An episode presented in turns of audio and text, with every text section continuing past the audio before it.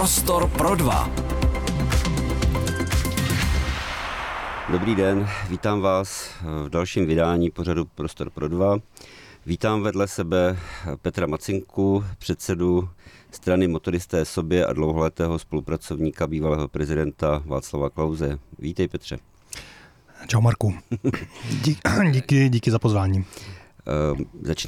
Začneme pražskými tématy. Nemůžu se nezeptat vzhledem k tomu, co vás obchází jako hlavní téma vaší stranu, nemůžu se nezeptat na další z mnoha akcí, já to řeknu ekoteroristů, kteří zase prošli včera po magistrále za doprovodu policie. Jak je možné, že se tento pod heslem magistrála patří lidem? Jak je možné, že se to nedá zastavit, tento útok proti slušným motoristům, kteří nic nedělají? Ale ono se to dá zastavit. Ono se to dá zastavit, ale musel by akorát někdo chtít. Ale vzhledem k tomu, že tady zastupující říšský primátor Hřib v podstatě si myslí totéž, co tady tito extrémisté a ekoteroristé, tak se magistrát do toho, aby s tím něco dělal, fakt nežene. Jo? Já si pamatuju, že někdy před rokem, kdy tady ty šikanózní akce začaly, tak se na chvilku ze svého celoročního zimního spánku probudil i primátor Svoboda.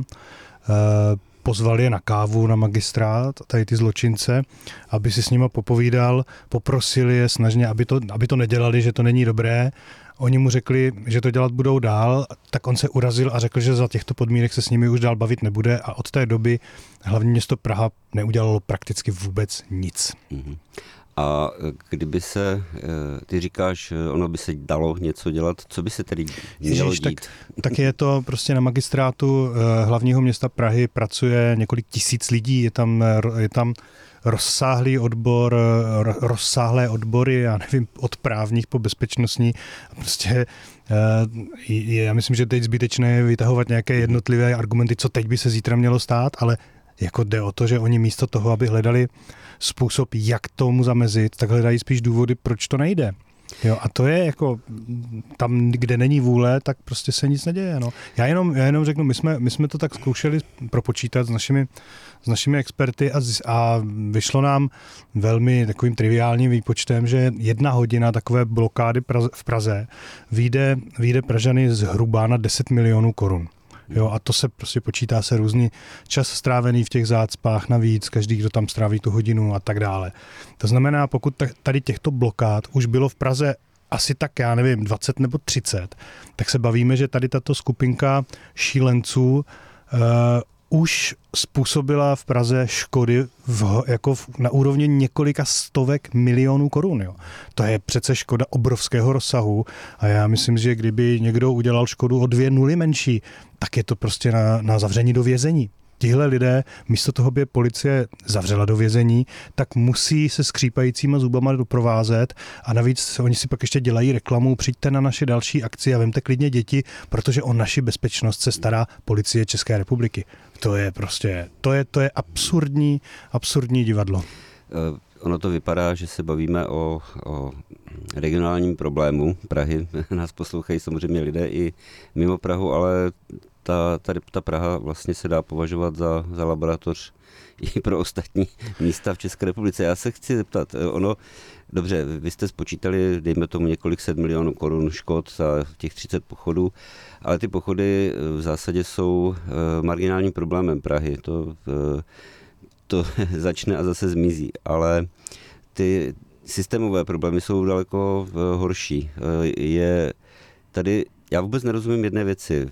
Vy jste vyvolali nějakou poptávku po straně, která jakoby měla zabránit tomuto aktivismu při řízení velkého města a vlastně jste neuspěli. Jo? Byly tady 4 roky vlády Pirátů, Prahy sobě, což jsou aktivisti, kteří myslí na cyklisty, nevím na co. Jo? Je to ta Praha se za jejich vlády rozhodně zhoršila, co se týče obslužnosti, jako dostavby nějakých těch staveb klíčových, jako okruh a tak dál. Neděje se vůbec nic, krom toho, že se malují nějaké cyklopruhy na cestě a tak dále. Jak je možné, a Pražané to vnímají úkorně, to určitě nemá většinou podporu, jak je možné, že znovu po 4 letech řídí Prahu z postu náměstka pro dopravu znovu Pirát Hřib, který to tady úplně zavzdušnil, když to řeknu. Tak ty jsi řekl, že jsme vyvolali poptávku. Já právě myslím, že tu poptávku vyvolal právě pan Hřib společně s panem Scheinherem nebo s panem Čižinským, kteří opravdu plundrovali tu Prahu 4 roky v tom minulém volebním období. No a ano, neuspěli jsme, i když jako ano i ne, jo. Já myslím, že než jsme vlastně my vstoupili do hry velmi těsně před volbami. Já jenom připomenu, že Motoristé sobě, my jsme představili tento politický projekt asi 6 týdnů před těmi volbami. To znamená, opravdu to z pohledu mnoha lidí mohla být taková rychlokvaška, nevěděli, co od toho čekat. Přesto jsme za 6 týdnů existence dostali asi 2,3%, což je více než za 150 let existence dostala ČSSD v koalici 4 stran v čele tady s vyhlasnou paní Šabatovou, jo, která dnes teda mimochodem pochoduje tady ve všech těch pochodech za tu 30, jo. Já myslím, že tím, že jsme my vstoupili takto razantně do hry a takto razantně do té předvolební kampaně, tak jsme probudili i všechny ostatní. Jo. To je vždycky klasika. Pokud bychom my do toho nevstoupili, tak by celá ta volební kampaň se odehrávala v rovině. Na jedné straně za nás bude líp, jo, a na druhé straně jedině my spolu zlepšíme Prahu. Takže to děkujeme náčelníci, že jste nám vysvětlili, co chcete dělat. Jo. V momentě, kdy my jsme do toho vstoupili, tak okamžitě velmi rychle tady ty velké strany adoptovaly ty důležité věci, co jsme my navrhovali konkrétně. Takže najednou všichni chtěli také rušit cyklopruhy. Najednou si říkali, no tak co kdybychom udělali tu celopražskou parkovací kartu.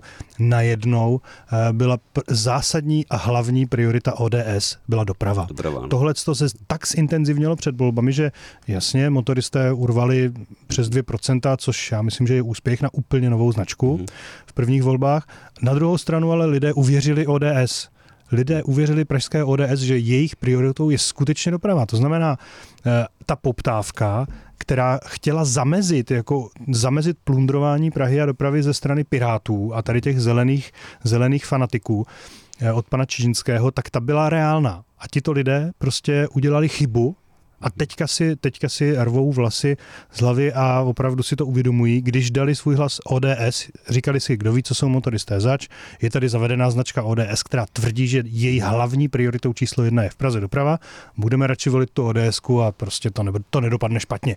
Já tomu rozumím, je to v podstatě, je to asi jako pochopitelný přístup, no nicméně až do momentu, kdy všichni voliči ODS viděli, jak naprosto poníženě ten rezort dopravy po volbách pan Svoboda odevzdal do rukou Piráta Hřiba, který tu dopravu tady ničil v předchozí 4 roky. Takže to je, blahopřejeme voličům ODS k tomu, že si vyvolili v komunálních volbách Piráta. Říká v pořadu Prostor pro dva předseda strany Motoristé sobě Petr Macinka, se kterým budeme pokračovat v rozhovoru po písničce. Posloucháte Prostor pro dva. Dnes s Markem Stonišem. A jsme zpátky v pořadu Prostor pro dva s Petrem Macinkou. Petře, bavíme se teď o Praze. Nemůžu se nezeptat na zprávu, která vyšla včera, a to, že Úřad pro hospodářskou soutěž zrušil stavbu linky D pražského metra, nově zahájenou kvůli formálním pochybením ze strany vítěze té soutěže z doby, kdy byl primátorem Zdeněk Hřib. My se bavíme o škodách, které způsobí, dejme tomu, protestující po magistrále nebo veřejných komunikacích řádově desítky milionů, ale tato zpráva by měla Pražany znepokojit daleko víc, protože to bude větší škoda, jestli opravdu to metodo bude zastaveno a bude se to znovu přezkoumávat, zdrží se o několik let. To jsou 10 miliard.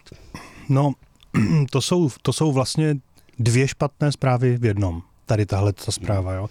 Jedna zpráva, ta první, taková předspráva vlastně říká, že Piráti a možná ještě bývalé vedení nebo současné vedení, nevím, dopravního podniku prostě neudělalo správně tu soutěž. Mm-hmm. Jo, tam vyhrála nabídka, která nebyla nejlevnější a prostě bylo to velmi prapodivné. Já myslím, že nemá smysl rozebírat detaily toho řízení. Jo. Tam prostě se ten, kdo vyhrál, mám takový pocit, že vyhrál a odkazoval se na nějakou odbornou způsobilost některých svých lidí, ale potom se ukázalo, že ti lidé, kteří byli označeni jako odborně způsobili, v ten moment teprve ještě studovali ve škole, čili jako bylo to takový prapodivný. Bylo to takový nepirátský, jo. Jak ty Piráti jsou protikorupční a jak jsou transparentní a tak dál, tak je celou dobu, co jsou na magistrátu, prakticky od začátku je pořád doprovází takový stín, že občas úplně transparentní nejsou a občas zavírají oči a dělají, že se něco neděje. No. Takže tadyhle zaprvé ten problém číslo 1 bylo, že pozor, i protikorupční Piráti občas prostě umí udělat něco, co je velmi podezřelé. Mm-hmm. A ta druhá špatná zpráva je, že se prostě toto celé zpožďuje. No, tak jasně, to je jako zásadní stavba je metro D. Jo, to je jako bez pochyby, protože když se bavíme o dopravě v Praze, tak jsou dvě základní dominantní dopravní modality. Vedle jízdy autem je to MHD. Všechno ostatní je vlastně méně významné, nebo řekl bych, když někdo tady vyzdvihuje cyklismus, tak to je prostě hobby, jo, sezónní a není možné to brát vážně, ale prostě doprava autem a MHD jsou dvě zásadní dopravní modality, takže prostě tyto je třeba rozvíjet. Je třeba dostavovat infrastrukturu pro automobily, je třeba masivně rozšiřovat metro a síť MHD. To je alfa omega, no. Takže dneska my máme náměstka pro dopravu pana Hřiba, já myslím si, že on je náměstek pro pěší dopravu a pro MHD, ale určitě to není náměstek pro celou dopravu, no. Bohužel. Takže jsi přijal si jeho tvrzení, že pěší chůze je také doprava.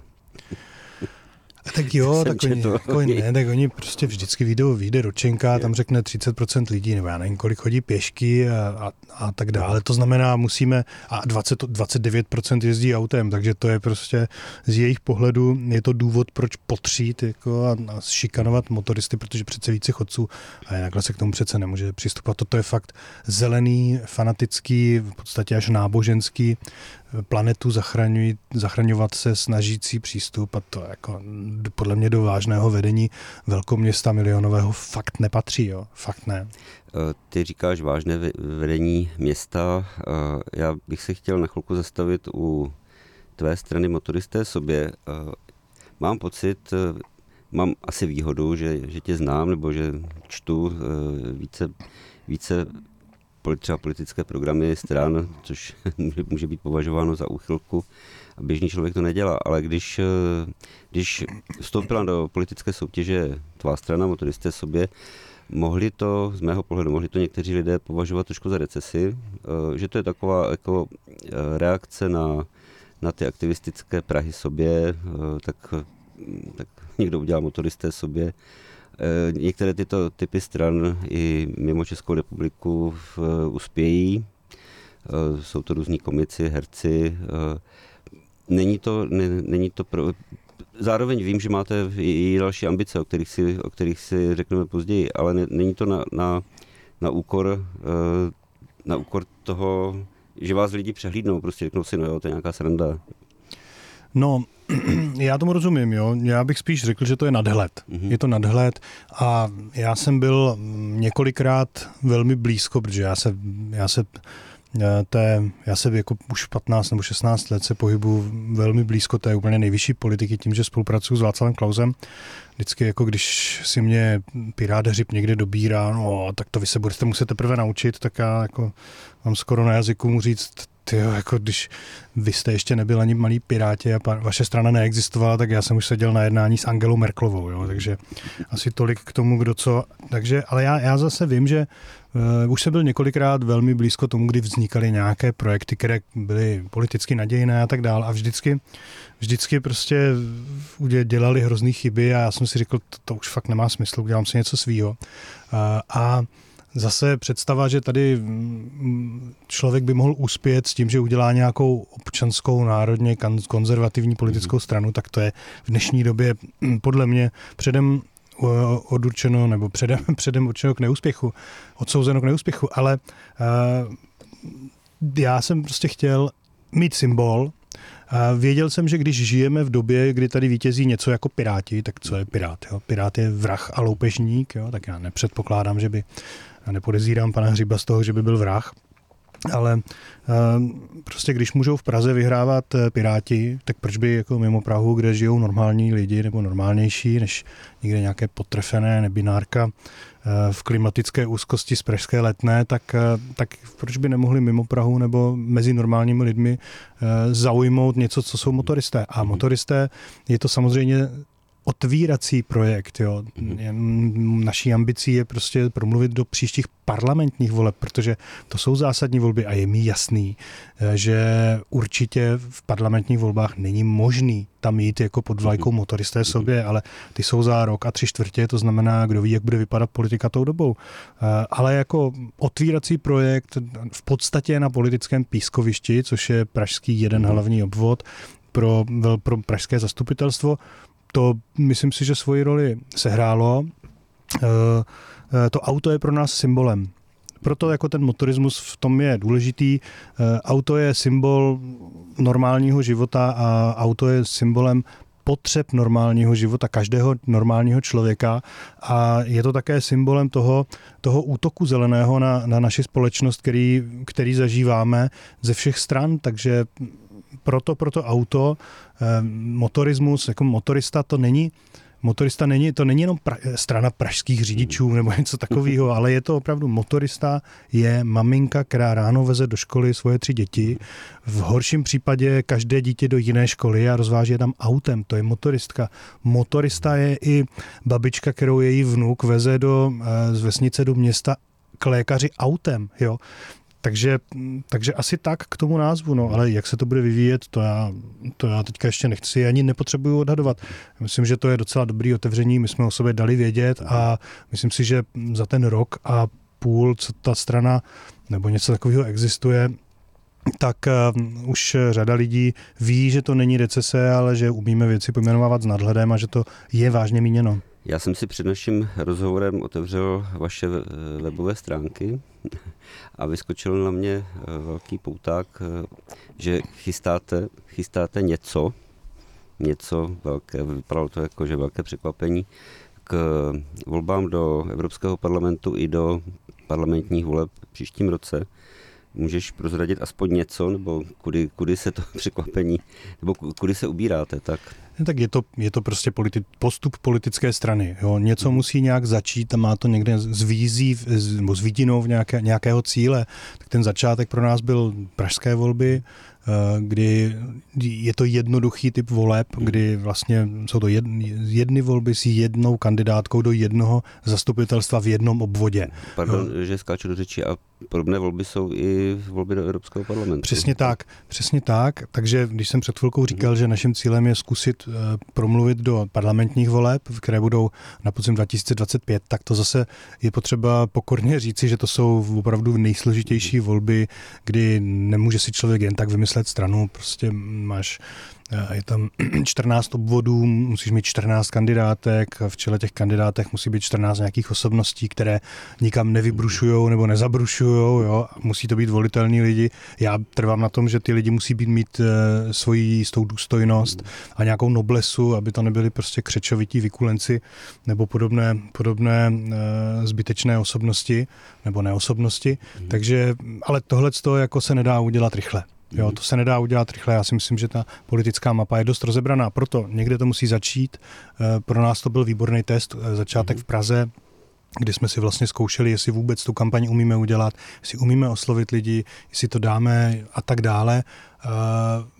výhodou je, že člověk v tom obvodě jezdí tady od Zdib po Jižní Město a ne z Bohumína do Aše a uštve se prostě po celé republice. Ten druhý krok jsou evropské volby a to je přesně to, jak říkáš, to jsou jednoduché volby v tom podobném slova smyslu jako ty komunální v Praze. Je to jeden obvod, je celá republika s jednou jedinou kandidátkou do jednoho zastupitelstva, navíc ještě za obvykle velmi nízké volební účasti, tedy ten počet hlasů, které stačí na to, aby se nějaká nová politická značka zapsala na politickou mapu České republiky, stačí jako relativně málo. Jo? Tolik hlasů by opravdu kolik stačí v evropských volbách, tak v parlamentních volbách člověk potřebuje tak trojnásobek, aby vůbec dal vědět o sobě, že existuje.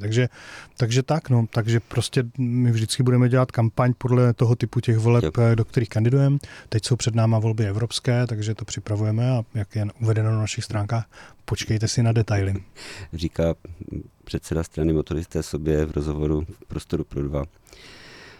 Petr Macinka, budeme pokračovat po krátké pauze. Posloucháte Prostor pro dva. Dnes s Markem Stonišem. A jsme zpátky v pořadu Prostor pro dva. A vedle mě sedí Petr Macinka. Bavíme se o předmětech programových jeho zájmu nebo zájmu jeho strany. Petře, bavili jsme se teď chvilku o evropských volbách.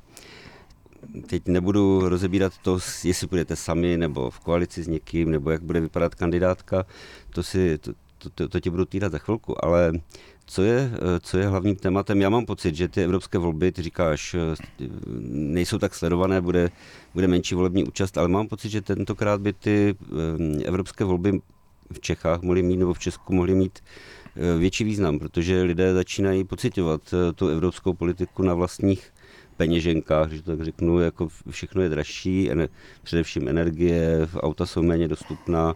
Teď vidí ty dopad jednotlivých typů dotací, které pokřivují, ono se říká pokřivují trh, ale teď už to vidí ve svých peněženkách.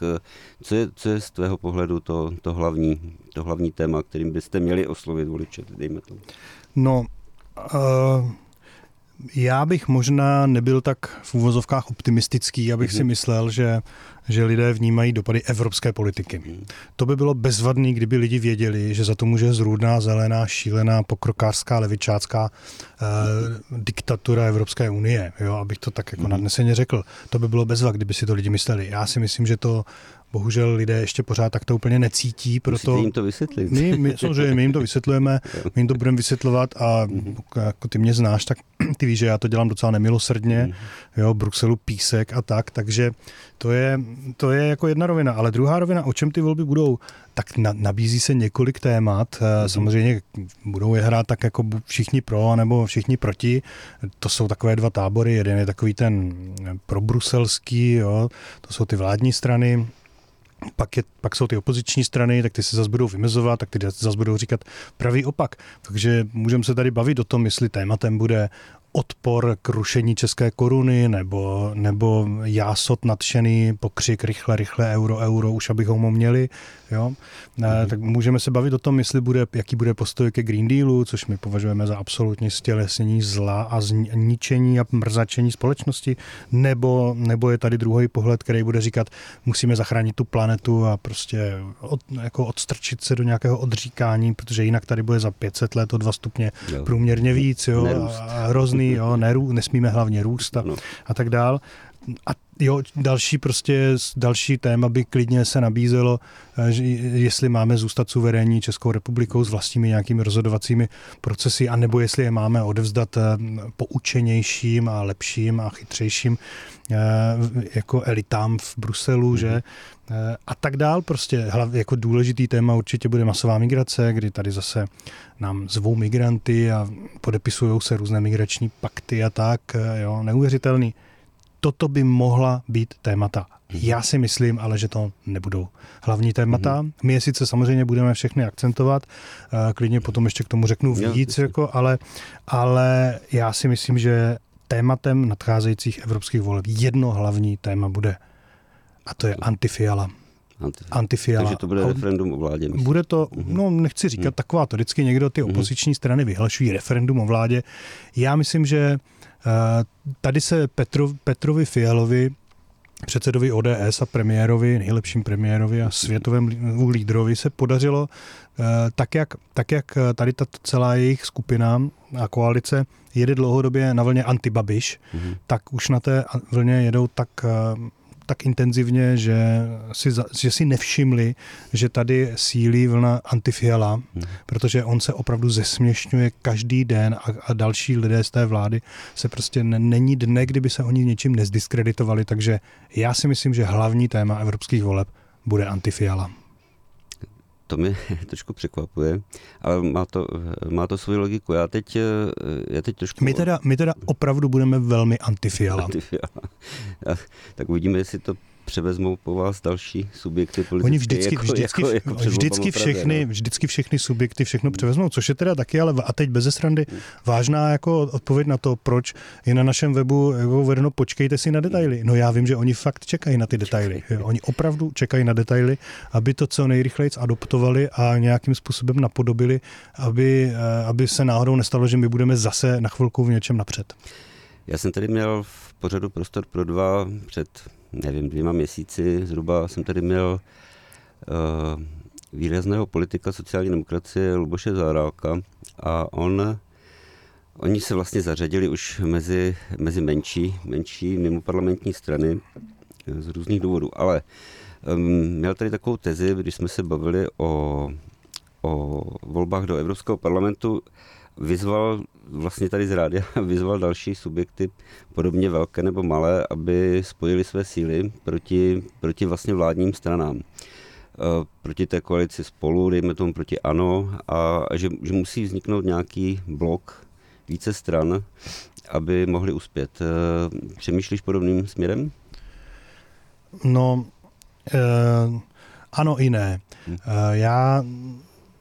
Já se na to dívám opravdu tou optikou, že mým cílem není sedět v Europarlamentu. Mým osobním cílem není sedět v Europarlamentu. Já buduju tu politickou značku kvůli tomu, že mám pocit, že se tady s touto zemí něco děje.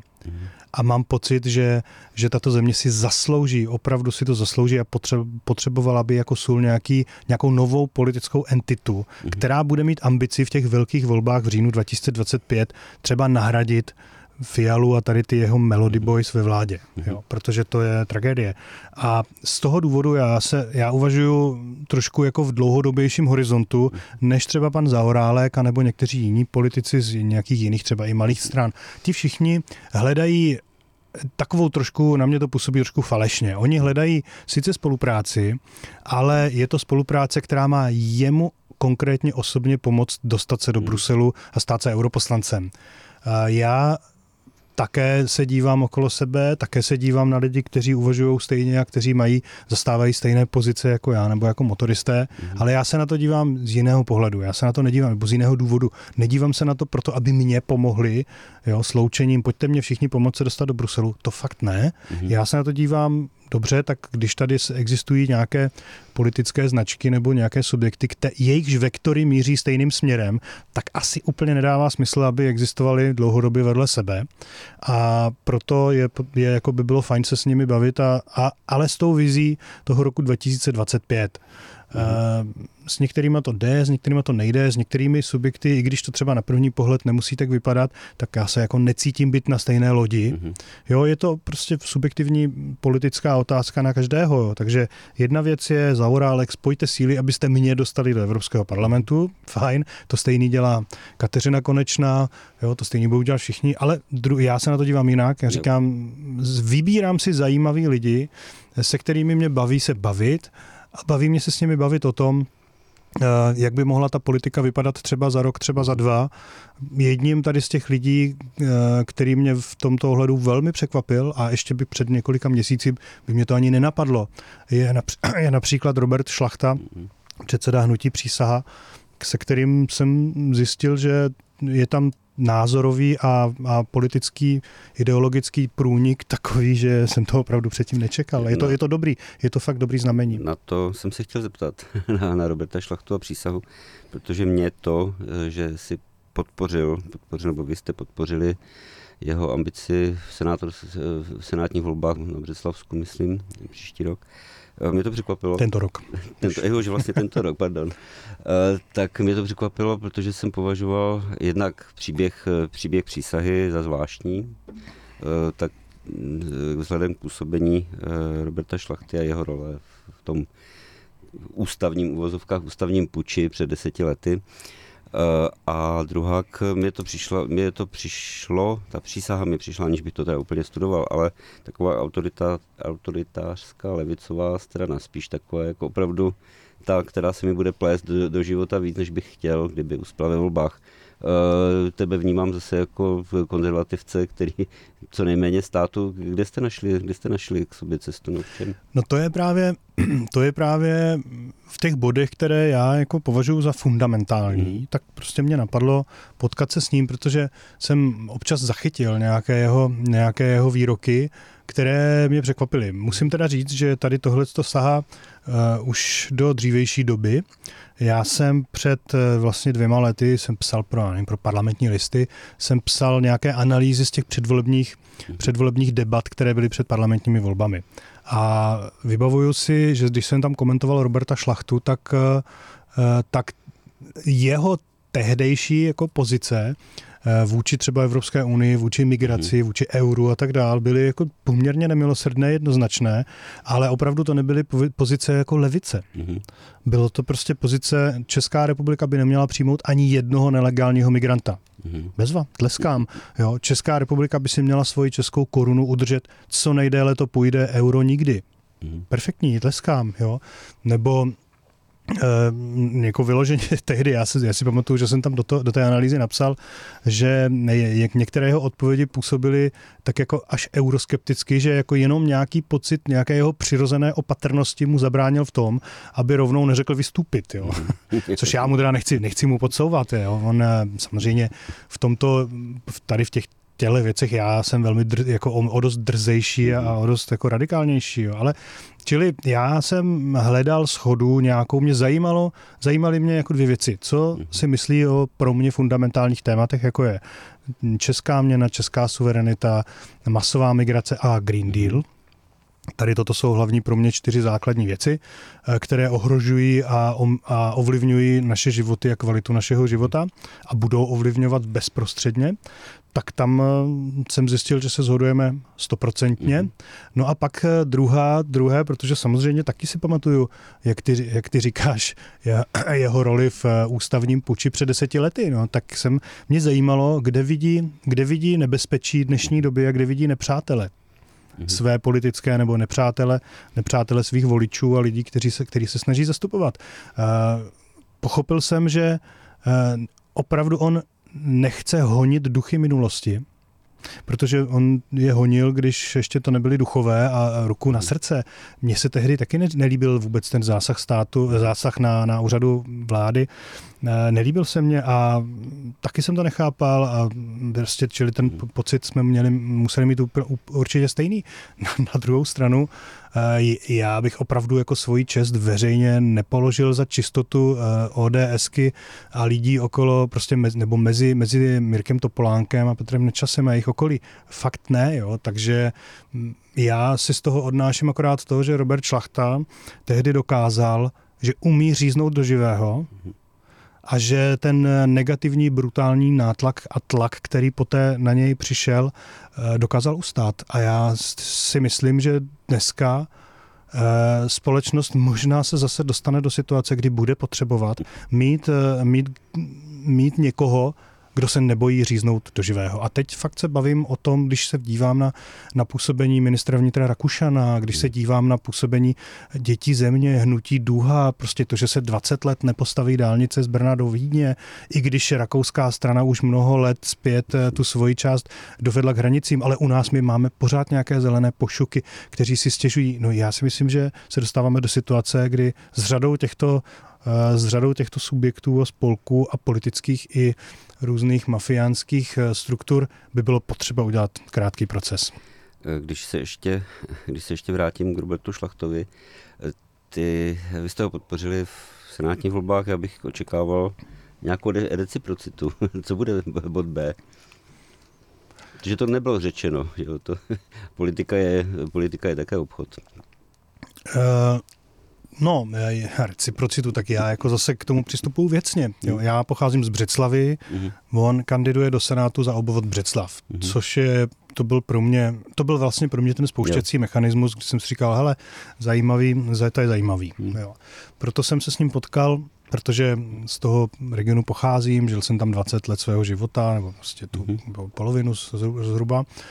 A tak jsem se s ním potkal a právě zajímalo mě, co si myslí. A jako ta reciprocita, jako pro mě reciprocita s malým R tkví v tom, že tam by mohl zastupovat břeclavský obvod člověk, který je velmi tvrdě proti migraci, což a teďka my si to tady můžeme z Prahy krásně říkat, jo. My sice u nás v institutu se věnujeme hloubkovým analýzám zničující agresivní ideologie multikulturalismu, ale v Břeclavi, tam už prostě, nebo v Lanžhotě, tam bydlíš v domě a 300 metrů od toho domu, kde ti spí děti, prostě běhají po lese bubáci, kteří tam nikdy dřív nebývali. Prostě tam je zelená, nechráněná hranice a každý den tam přijede dodávka, vyskáče z ní 9 nějakých lidí a rozutečou se do lesa.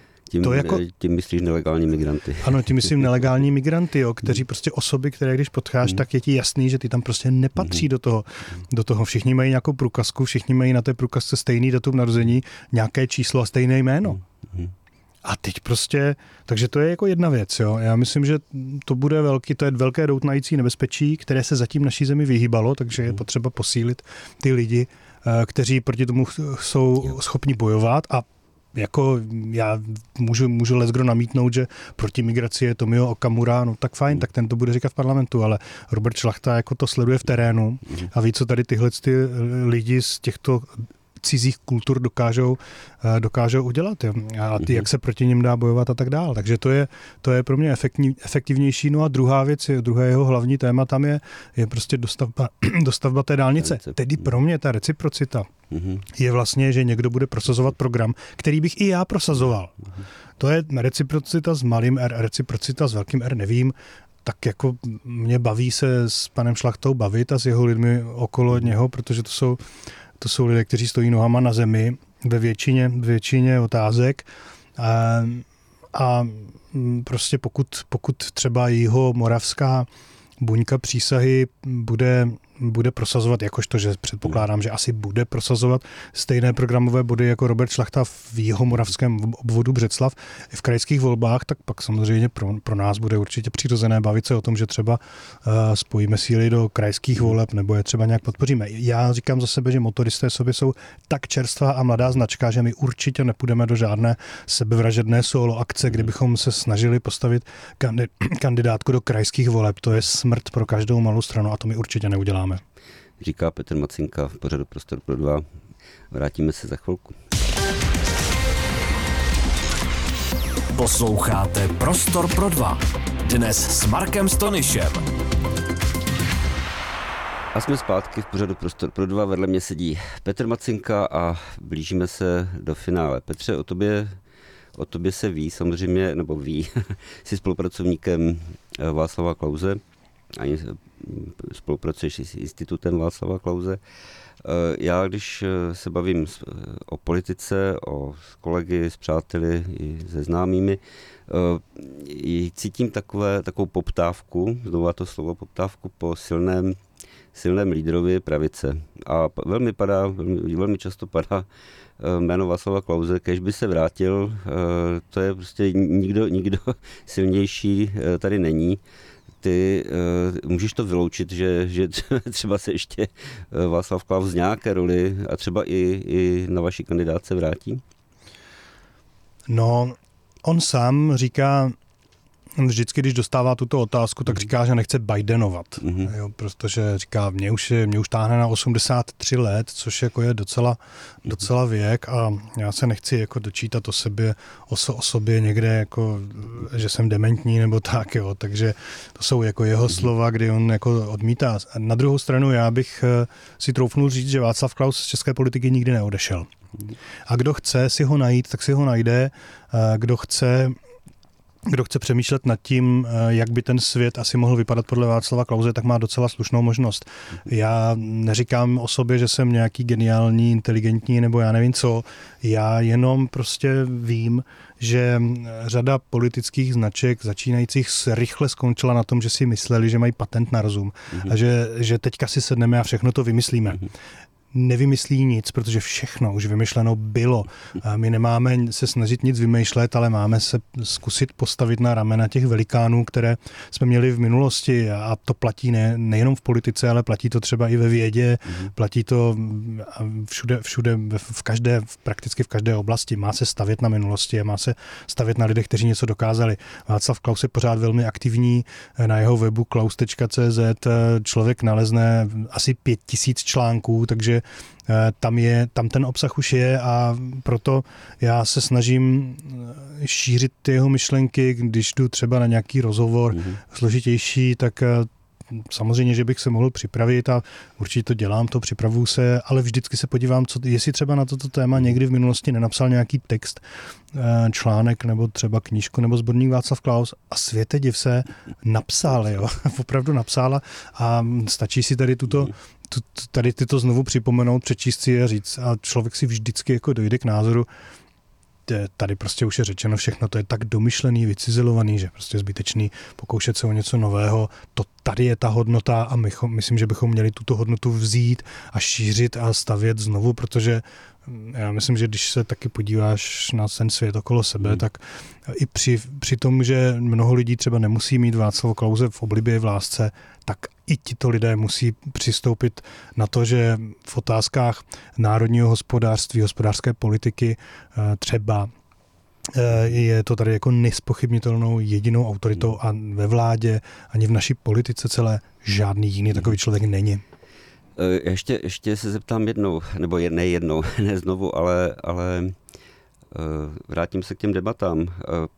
Jak si vysvětluješ fakt, že na levici je plno? Já, když se podívám na vládní strany, které sami o sobě tvrdí, že jsou pravicové nebo středopravé nebo takové ty, tak je to podle výsledku jejich práce nebo politiky, je to definičně je to levice. Jak je možné, že není na pravici nějaký silný, já vím, že děláš, co můžeš, ale že není hegemon podobného typu? No, není hegemon, vysvětluji si to je jednoduché, je to jednoduchý, proč není, protože všechny ty strany udělaly velký úkrok doleva. Ty, které, teď se bavím o těch, u kterých by člověk fakt jako s přivřením všech očí a já nevím čeho, by mohl jako říct, že aspoň něco třeba pravicového nebo konzervativního by na nich být viděno někdy mohlo. Jo, bavím se teďka o ODS a bavím se taky o hnutí ANO. Obě dvě tyto strany se v podstatě zkompromitovali tím, že nedokázali najít cestu k sobě, a to už dvakrát po sobě, jak ve volbách 2017, tak ve volbách 2021. Prostě já si myslím, že to je špatně, že nebyli schopni si najít cestu k sobě, ale zkompromitovali se spoluprací na vládní úrovni s radikální levicí. V případě Andreje Babiše to bylo vláda po boku rudé záře nad ČSSD maláčovské za potlesku KSČM, což jako jsou v podstatě z mého pohledu radikální levicové strany. V případě ODS tam je to nepochopitelná kolaborace s radikálními marxisty a, jak já říkám, kaviárovými komunisty z pirátské strany. No a na to, aby ta vláda přežila, tak tyto pravicové strany, nebo řekněme pravicové v uvozovkách, museli udělat obrovský úkrok doleva, přijmout nebo tolerovat nebo respektovat část toho jejich progresivistického levičáckého programu, a tedy tím nasákli. Proto oni sami dobrovolně udělali úkrok doleva. Tedy je pravda, že opravdu levičáckých stran je tady opravdu plno, tam je přetlak, a ty pravicové žádné zastání nemají. To je pravda, takže je to tím, že se zdiskreditovali a zkompromitovali jak hnutí ANO spoluprací s ČSSD a KSČ, tak ODS spoluprací s Piráty. Říká Petr Macinka, předseda strany Motoristé sobě, kterého čekají několikery volby a snaha oslovit pravicové voliče. Petře, děkuji, že jsi přišel k nám do studia a přeji mnoho dobrého. Díky za pozvání, přijdu zase rád, když mě pozvete někdy. Prostor pro dva a Marek Stoniš. Každý čtvrtek ve 4 odpoledne.